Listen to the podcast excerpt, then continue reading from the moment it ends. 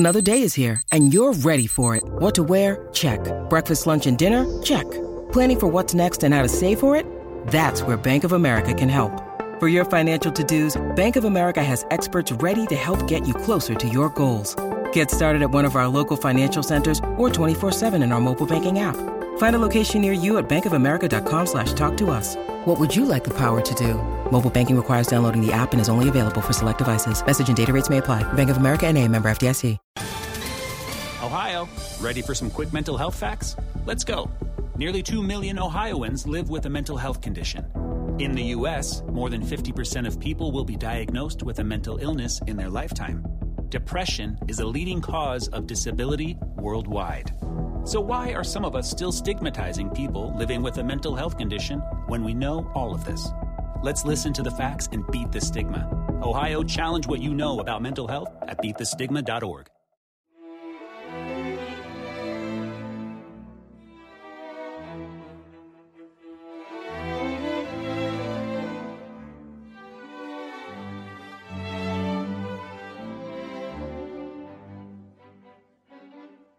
Welcome to Pax Britannica. Season 2, Episode 67, The Second English Civil War, Part 1.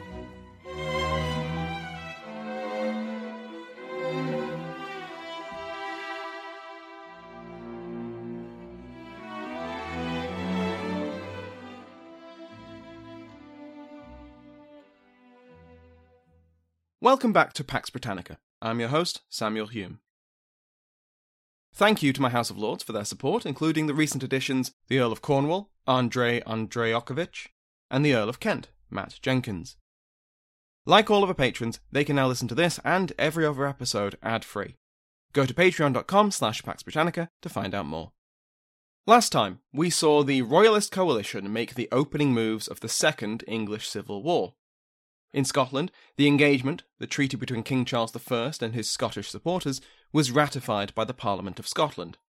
In Ireland, Lord Inchiquin defected from his allegiance to the English Parliament, purged his army of now disloyal officers, and began negotiations for a truce with the Catholic Confederacy. And in England, popular resistance to the New Model Army and to the Puritan Parliament combined with the defections of veteran officers, angered by the course of events. A counter-revolution was brewing. We'll stay in England for now, as Parliament and the New Model Army attempts to keep a lid on popular rebellion. In April 1648, the day after Easter, thousands of London's apprentices gathered and marched through the capital, chanting, "Now for King Charles!" A force of cavalry was sent to disperse them, and the next day a larger army force entered London to restore order. When the day was over, several apprentices were dead. English diplomatic efforts with the Scots had not ended just because Parliament had de facto dissolved their alliance. Agents of Parliament met with the Earl of Argyll, who was known to be opposed to the engagement, and promised money and military support to him and the Kirk faction. But these diplomatic efforts were not limited to actions out in the open. English espionage was in full swing. Correspondence between the engagers and the king, imprisoned in Carisbrooke Castle on the Isle of Wight, were intercepted, and many of Charles's replies were blocked. Much of this textual evidence of the king's complicity in not just the organisation of a foreign invasion, but of instigating another bloody civil war, was kept in a folder marked, for future use, Operation Man of Blood. I exaggerate, but it's definitely being kept to one side. You know, just in case it was needed. On the 23rd of April, a large crowd surrounded the house of the Mayor of Norwich, John Utting, who had been summoned to London to explain his actions. These actions happened to be allowing Royalists to be elected as aldermen of the city, permitting Royalist celebrations on the anniversary of the King's coronation, and failing to act on a Puritan petition to complete the reformation of the city's churches. A counter-petition had spread through the city over the previous days, calling for him to stay, and for Parliament to withdraw its complaints. The crowd had gathered because it was rumoured that the mayor was going to be kidnapped by Parliament or by the army, and they would not let that happen. Even when Utting himself came out of his house and begged the crowd to go home, saying that he wasn't worried about being kidnapped. They refused. They were bound by oath to protect their mayor. Events escalated. Soon, a group of armed men gathered, and when word reached them that the parliamentarian messenger who'd brought the summons was still in town, they rushed to seize him. And the sources state that had Utting not intervened, they'd probably have murdered him. Again, Utting urged them to disperse, and again this appeal didn't work. Instead, events escalated again. As the crowd grew, so did their confidence. A cry went up to purge the London Common Council of Roundheads, to purge Parliament too, and to fight for the King. The parliamentarian messenger, who was meant to take Utting back with him, decided that really wasn't going to work anymore, and so he went to leave. The sources again state that had calmer heads not escorted the man out of the city, the crowd would have murdered him. But once that was done, things escalated again. When word reached Norwich that Colonel Fleetwood was on the way to restore order, the citizens of Norwich panicked.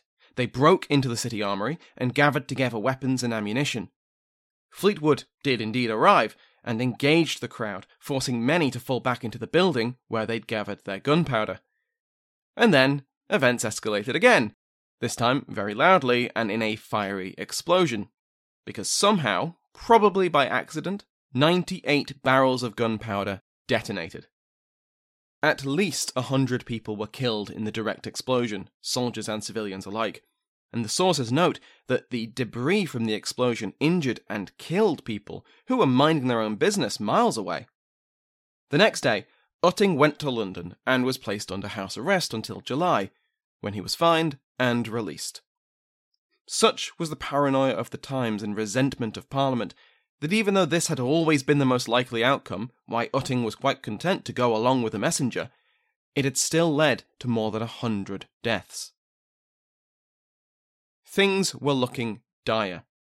The grandees, as well as many other officers, gathered at Windsor Castle. Here, on the 27th through to the 1st of May, they sought guidance from who else but God. Over these days, they fasted and prayed and spoke to each other about what illuminations they had received.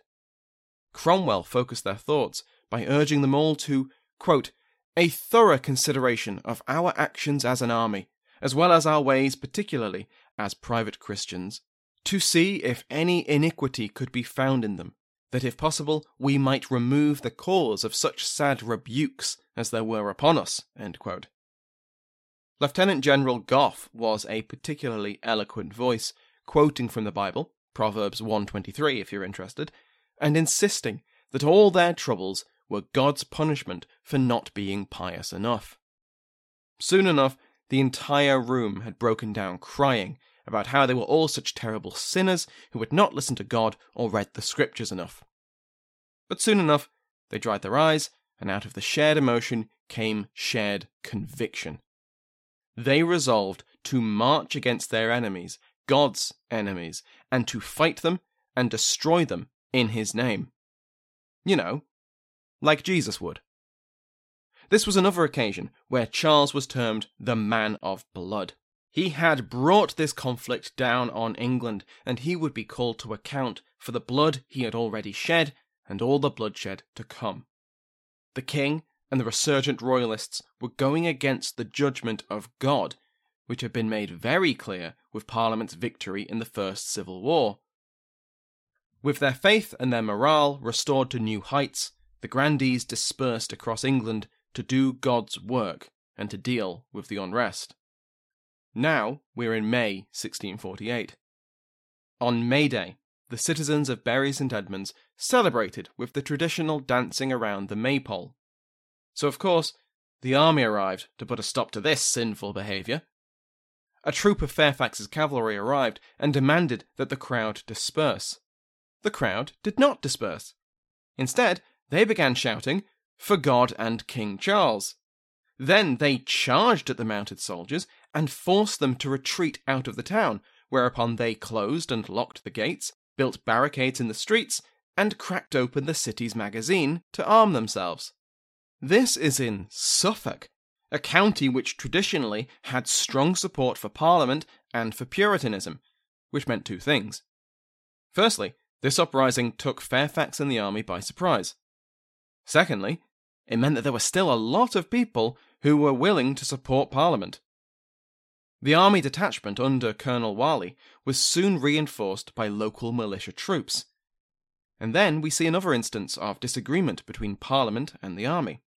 Wylie was ordered by Fairfax to retake the town however he saw fit, and the colonel was prepared to take Bury by force. But Parliament had dispatched the MP, Sir Thomas Barnardstoun, to recover the town, and he was in favour of negotiation.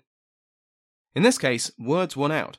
The rebels accepted a deal to surrender, laying down their arms in the marketplace on the condition that they be pardoned. Then they opened the gates. And then Cromwell ordered his cousin to secure the town, and the cousin did so with a heavy hand. So heavy was his hand, in fact, that it left two people dead. Francis Young notes that this was not a serious threat for Parliament, but it was a blow to morale, and it highlights the importance of ordinary festivals to ordinary people. Parliament's overzealous interference and attempts to reform society along godly lines was stirring up dissent. The army was starting to feel the strain of the Great Disbandment. The remaining forces under arms, more than 20,000, were a match one-on-one with almost any other contender, but they were overstretched by the unrest sweeping England and Wales, and they were forced to be spread even more thinly with each uprising. Fairfax was ordered north by the Derby House Committee to deal with Sir Marmaduke Langdale and Sir Philip Musgrave, who had captured Berwick and Carlisle as we left off last episode. A Scottish invasion was sure to come soon, and Fairfax had better prepare for it. But Parliament quickly rescinded the order. Until Hamilton actually crossed the border, his theoretical invasion was a much lower priority than the real dangers facing Parliament in England. Sick of being upsold at gyms? My guy, you're currently a base member. For $90 more, I can upgrade you to our Shred membership. For $130 more, you'll be a Swole member. And for just $300 more, you'll reach Sweat Platinum. At Planet Fitness, you'll get energy without the upsell. Never pushy, always free fitness training and equipment for every workout. It's fitness that fits your budget. Join Planet Fitness for just $1 down and $10 a month. Cancel anytime. Deal ends Friday, May 10th. See Home Club for details. I'm Jane Perlez, longtime foreign correspondent and former Beijing bureau chief for The New York Times. I've been a foreign correspondent in lots of places, Somalia, Indonesia, Pakistan, but nowhere as important to the world as China. I mean, China is not dropping anti-democratic paratroopers into Montana. But of course, we did see things like the weather balloon /spy balloon riveting the whole country for a week. This is Face Off, an 8-part series in which we'll take you behind the scenes to key moments in the tumultuous U.S.-China relationship. We'll speak with a diplomat, a spy, a tech reporter, a U.S. admiral, even Yo-Yo Ma. Plus, my pal and noted China historian Rana Mitter joins the conversation. We'll look at what's driving the two nations apart and explore whether anything can help bring them back together. Face Off launches April 9th. But what about that Scottish invasion, which Langdale and Musgrave had so effectively opened the gates for? Well, on the 2nd of May, the Parliament of Scotland called for the raising of a new army, and the command structure was decided. The Earl of Leven, Alexander Leslie, was, as Stuart Reeds puts it, too old and too sensible to accept command. The acting commander, David Leslie, was too politically unreliable for Hamilton and the Engagers. He was a firm Argyle supporter. This meant that Hamilton himself took command, despite having very little experience or military skill. His most famous military action was probably when he attempted a naval invasion of Edinburgh, and his own mother turned up with a pistol and threatened to shoot him. Hamilton was well aware of his lack of experience, and between delaying any decisions or second-guessing those he made, he will not be a good commander. No problem, you might think. Scotland could draw on a wide range of experienced officers who could be his second. Unfortunately, the man chosen was a very bad choice, the Earl of Callender, who was an experienced commander who had fought in the Low Countries. He was politically reliable too, firmly royalist.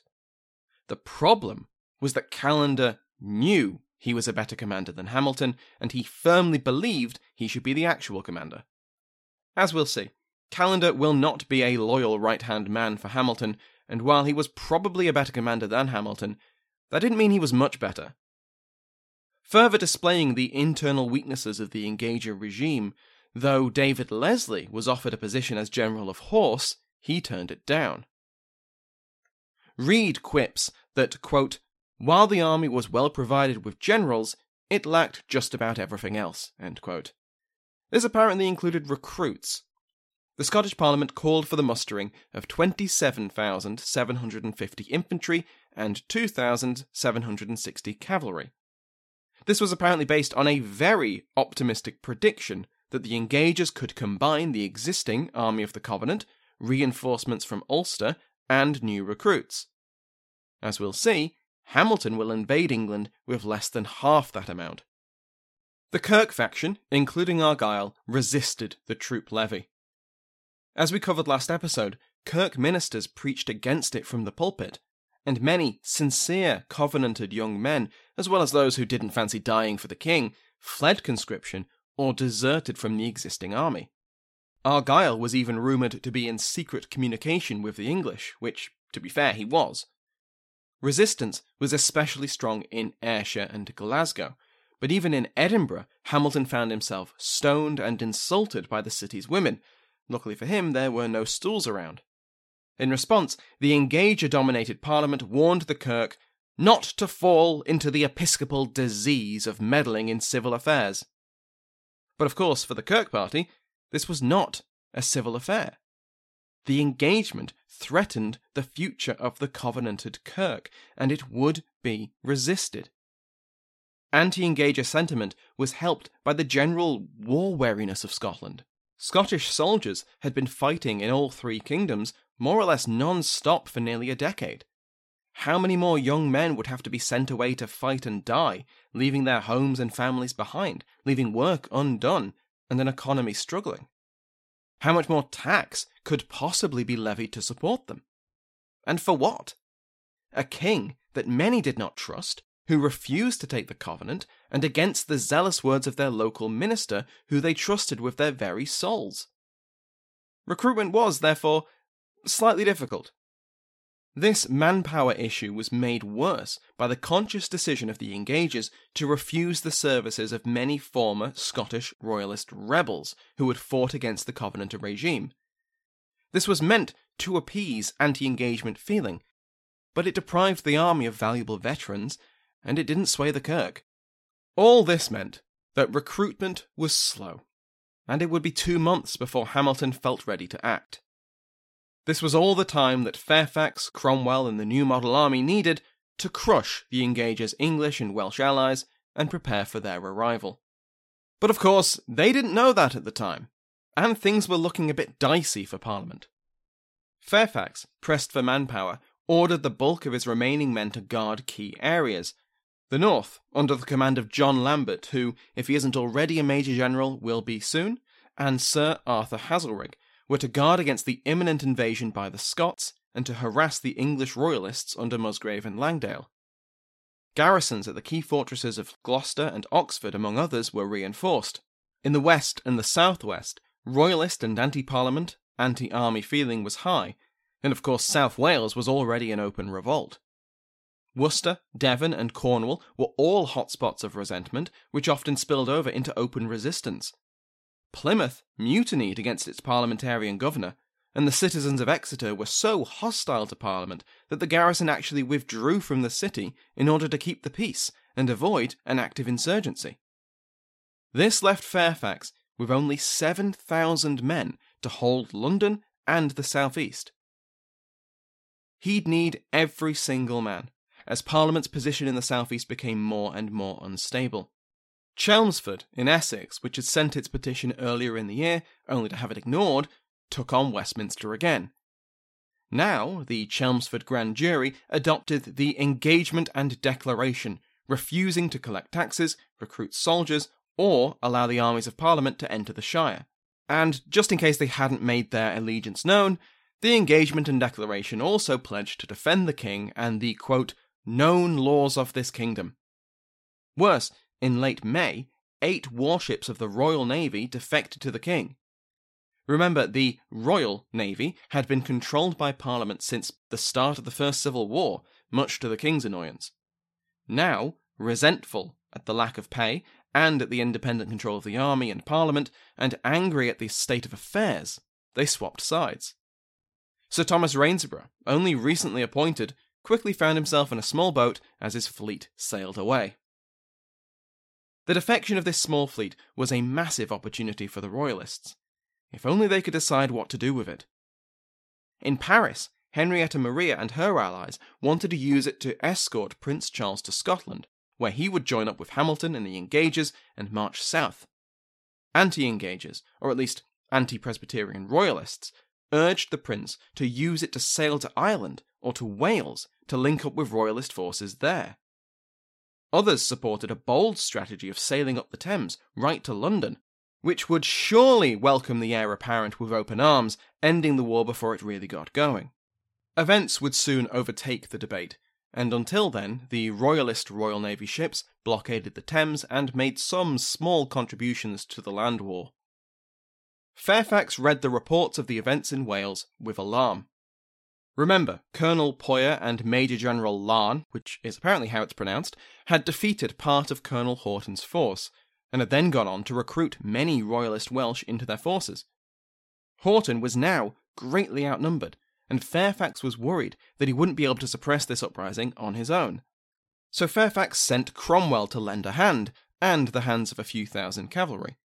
But Poyer and Larne weren't fools, and through their intelligence they knew that Cromwell was on the way with reinforcements. They decided to act quickly, to pin down and destroy Hawton's force before Cromwell arrived. On the 8th of May, the two forces clashed on the hills outside the village of St Fagans in South Wales. The Royalists had around 7,000 men, mostly infantry, but Hawton only had between 1,000 and 3,000. I've read varying numbers. Whatever the size of this force, two things are consistent. At best, he was outnumbered by more than 2 to 1, and most of his army was mounted. And here we see where the discipline and morale of the New Model Army really plays a role. Many of Poyer and Larne's men were fresh recruits, and the rest were former parliamentarian soldiers who just wanted to be paid and go home. In contrast, Hawton's experienced veterans were motivated and fueled by contempt for these rebels, these traitors who had turned against the cause and rejected God's will. Even with the advantage of numbers, the Royalists simply could not break the Parliamentarian cavalry, and when the mounted soldiers charged, it was all over. The Royalists broke and lost around 3,000 men, either killed, wounded, or captured. Hawton followed up the victory by marching on Tenby Castle, which had fallen to the Royalists, confident that Cromwell was close behind him with reinforcements. St Fagans was a stunning victory for Parliament, proof that their cause had divine blessing, and it was equally devastating for the Royalists. Cromwell joined up with Hawton on the 11th of May, and the two set off on a tour of Wales. Just Cromwell, Hawton, and a few thousand of their closest and most heavily armed friends. They stopped at Chepstow Castle, which they stormed on the 25th of May, and then reached Pembroke. Now, Pembroke was a difficult nut to crack. It sits on a limestone hill, almost entirely surrounded by the Pembroke River, which gave it natural defences. It was regarded as one of the strongest fortresses in Britain. The garrison was mostly made up of Poyer's defecting veterans. Despite his optimistic prediction that they would soon take the castle, Cromwell and Hawton had to besiege the fortress for 2 months. Through the efforts of Poyer and Larne's men, a sizable force of the New Model Army and Oliver Cromwell himself would be kept out of wider events. Back in England, an armed group of 3,000 men marched on London from Surrey.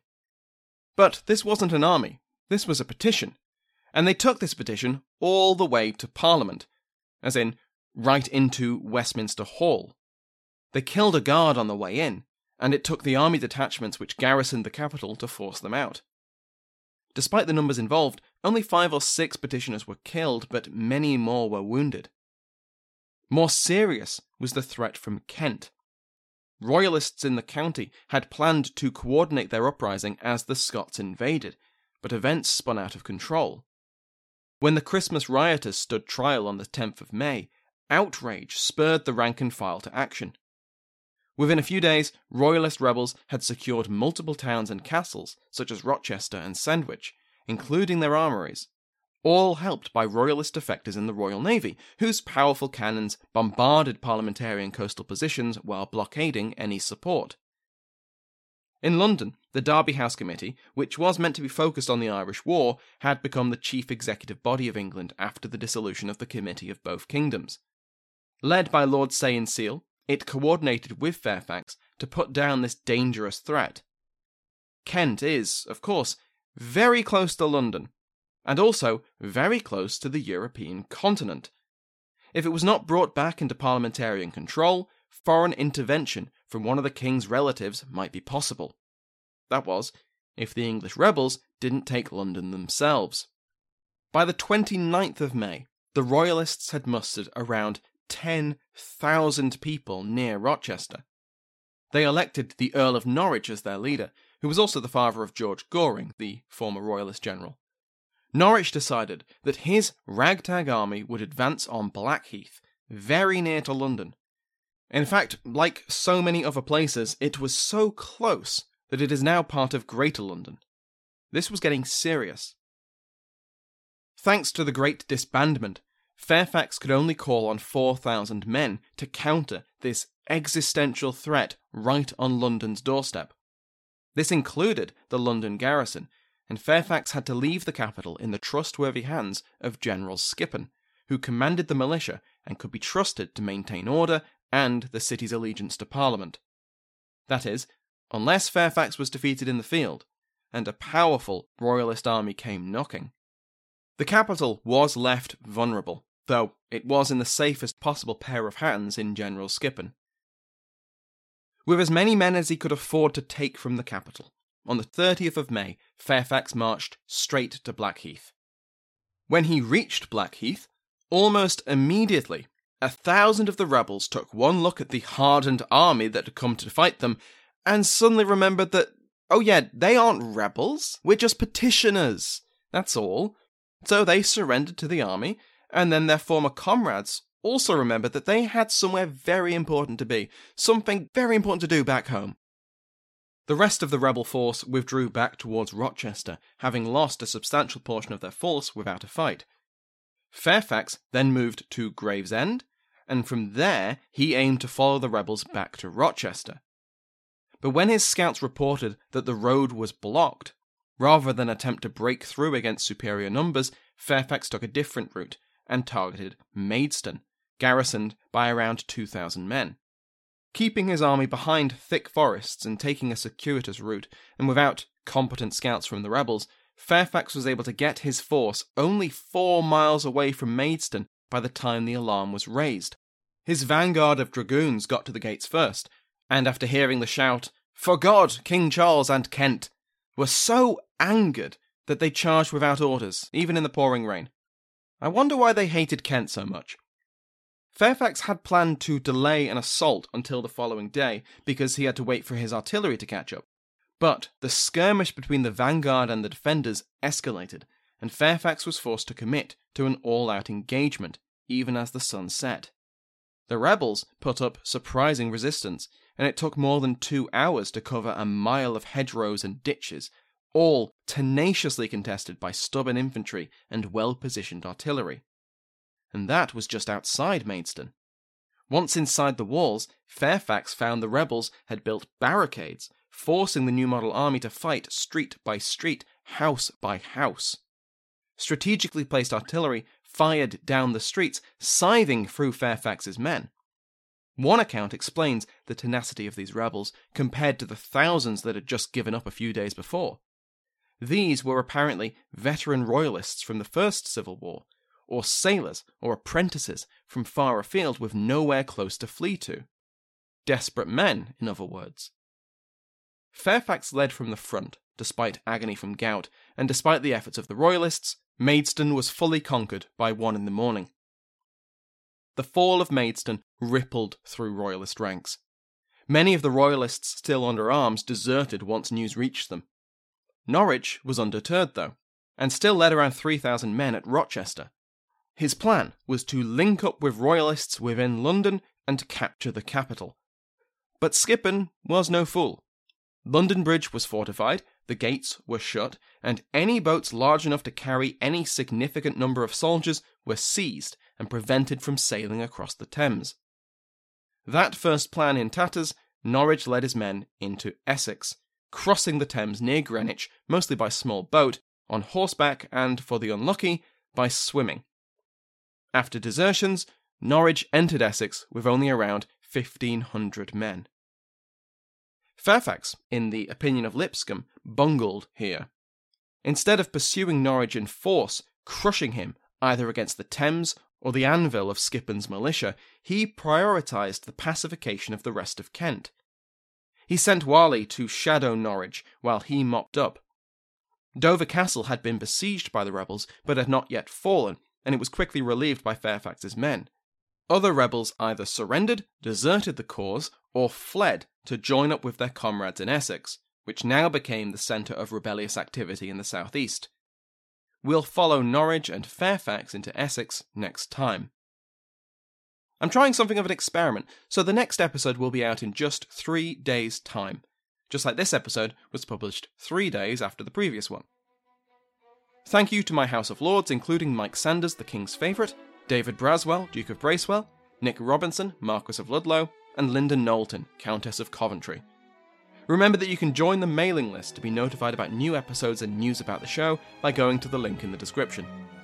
Thank you to Sounds Like an Earful for the interval music in today's episode, to my entire House of Lords, and to you for listening.